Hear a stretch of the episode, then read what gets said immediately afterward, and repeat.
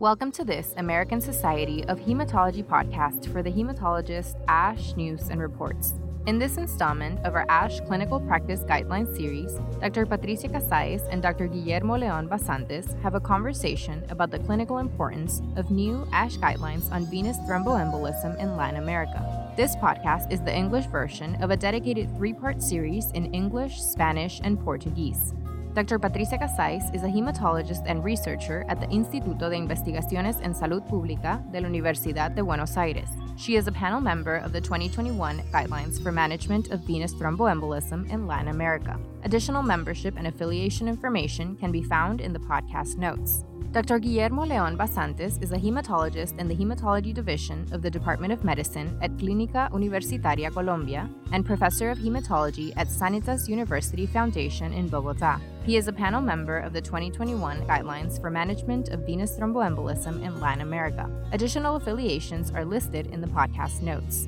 None of our speakers has a direct financial conflict of interest with companies that market drugs or devices used to diagnose or treat VTE. For more information on ASH VTE guidelines and how you can get involved, visit www.hematology.org/vte. Thank you for listening and enjoy the conversation. I'm Patricia Casais. I'm a hematologist in Buenos Aires, Argentina. I was a member of the VTE panel for the guidelines for management of venous thrombosis for Latin America. I was a member of that panel together with my colleague, Dr. Guillermo Leon from Colombia. And there were 12 physicians from 10 countries in Latin America working in this initiative from ASH together with local hematology and thrombosis and hemostasis societies.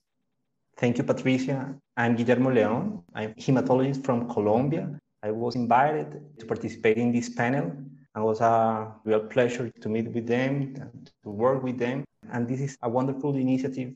I want to remark that in this process, in this development of guideline for Latin America, there was specific methodology that was a great development to adapt the original recommendations for ASH VTE guideline to the real context of Latin America and our reality. And it is one of the most important values that I want to emphasize of this project. Yes, what you say, Guillermo, is very important because one of the important things for implementing a guideline is the context, the place where they will be put into practice, and patient values and preferences, resources, accessibility to healthcare is very different in Latin America than maybe in other countries. And even within the Latin American countries, access to healthcare, health equity is not the same. Yeah, another point that I want to remark is that some members of the original panel of ASH guideline worked with us and developed the methodology that we implement in this process. And it's important to demonstrate that the original process is in our guidelines. We can talk about some recommendations, some points that in this guideline we want to remark in the recommendation 11 for our guideline, in patients with recurrent provoked DVT or P and high risk of recurrence, the ASH Latin American guideline panel suggests maintaining indefinite anticoagulation over discontinuing it after a period of three to six months with a conditional recommendation based on moderate certainty in evidence about effects. Okay, that's the first recommendation that we want to talk about. Yes, for this uh, recommendation, we consider that patients with recurrent provoked VTE had received thromboprophylaxis of course, we consider that the patient should have a usual, let's say, risk of bleeding, not, not a higher risk of bleeding. Nevertheless, it is important to consider that putting into practice these recommendations require shared decision making with the patient and evaluating from time to time the risk of bleeding of the patient. I agree with you. I, I think for most of us in, in our knowledge, we know that the importance of this evaluation of provoking factors that can precipitate a VT event. But one of the points that I want to highlight is that, as in many other recommendations in the guideline, the importance of remarks is relevant since in them there is very timely contextualization for the reality of Latin America, as I said. Sometimes it redefines the recommendation in a certain way. In this recommendation, I'm interested in highlighting that the characterization of the risk value of each provoking factor should be properly assessed. And additionally, I want to emphasize the importance of the fact that thrombotic even is established despite the implementation of adequate thromboprophylaxis. Thus, the recommendation applies specifically to those who did receive protective strategies, no? Yes, you're right. And just to comment another recommendation of the guidelines, one of the first recommendation is that about home treatment of DVT and of patient with low risk PE we made a conditional recommendation for home treatment of DVT and either home or hospital treatment for patients with PE. And this recommendation of either home or hospital treatment of PE is because of the Latin American context. Our uh, the access to care is not uniform everywhere and some patients cannot afford the medications or have not the proper support at home for the anticoagulation treatment or have a history of poor compliance. So that's one of the remarks about this recommendation. Of course, there are patients that require to be hospitalized because they have a high bleeding risk or require intravenous medications or have a very severe DVT. But other than that, whenever it's possible, home treatment should be offered to our patients. Yeah, I think it's important to understand that in our countries, there are endless barriers to access and high costs of healthcare that are often not subsidized by the health system. In this case, home care makes it possible to reduce these barriers or reduce costs without a major impact on the clinical outcome, which is and will always be the most important outcome apart from situation in which the patient's medical conditions warrant hospitalization, access and delivery of drugs must be timely so that home care is effective and does not become a new barrier. Yeah, because it's a real problem in our countries, in some of our countries. And then maybe home care is a great opportunity to limit these barriers. Yeah.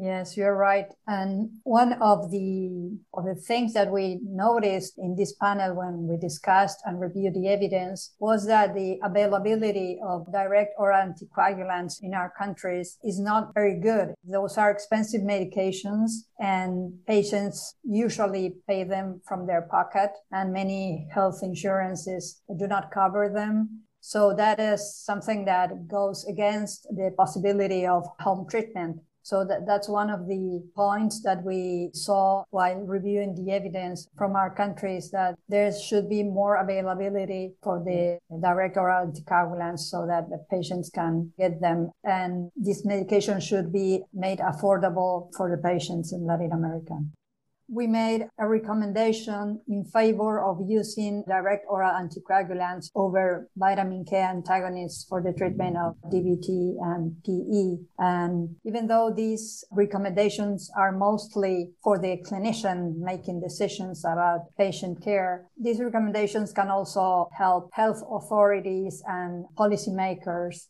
so we hope that since the recommendation is to use direct oral anticoagulants over vitamin K antagonists, this could help policymakers to make these medications more accessible for the general patients. Yeah, I remember when we discussed these kind of topics and Obviously, it's important to remark that the implementation or the access of these recommendation, for example, the use of DOACs for the frontline therapy, eh, anticoagulation therapy, was sometimes difficult to understand for all our countries. Yeah, because, for example, in Colombia, most of these drugs are available in our country, but not in all cases, and it's difficult to understand the impact of, of this recommendation for me it's interesting the knowledge that we have now it's sufficient evidence that uh, pivotal uh, trials provide about the effectiveness and safety of these new anticoagulation drugs like DOACs. But in many of our countries, as I said previously, these drugs are available, and the clinical experience that we have gained in recent years allows us to better understand and man- manage the care of these patients, except for patients with suspected, for example, antiphospholipid syndrome, where VKA are still the basis of the anticoagulation treatment. Today, it is possible and safe to establish DOACs as the first or frontline treatment. However, returning to the idea of access barriers in some circumstances defined by health systems in, in our countries, the availability of starting treatment with these innovative drugs is not always sufficient.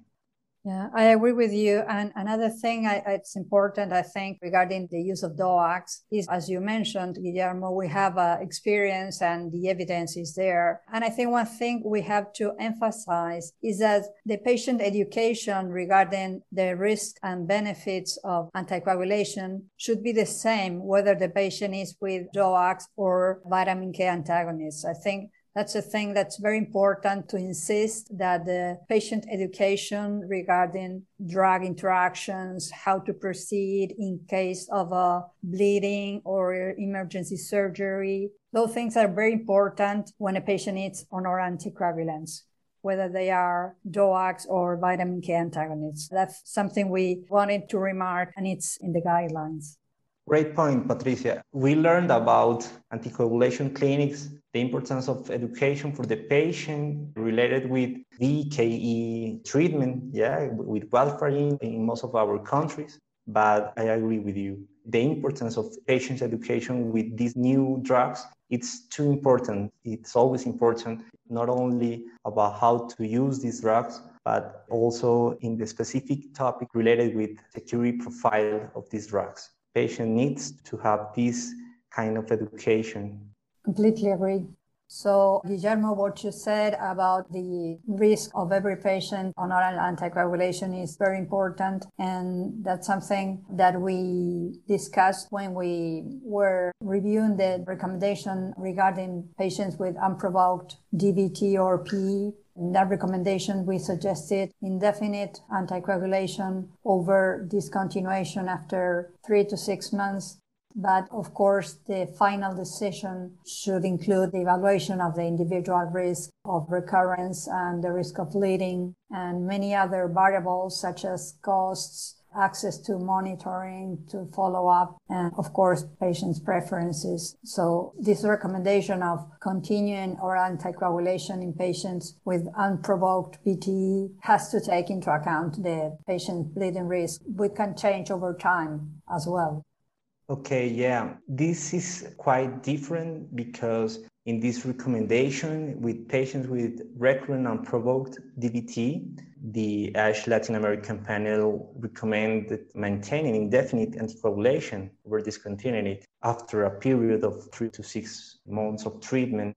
And in this case, we agreed to give a strong recommendation based on maybe moderate certainty in the evidence about defects, but now maybe we can understand that we know that in this kind of patients with an recurrent and provoked DVT and with a good evaluation about this kind of profile of, of the risk factors, in this case, maybe the recommendation is in concordance with the knowledge that we can access in different evidence, in different publications that in this case maybe could be strong. Yeah.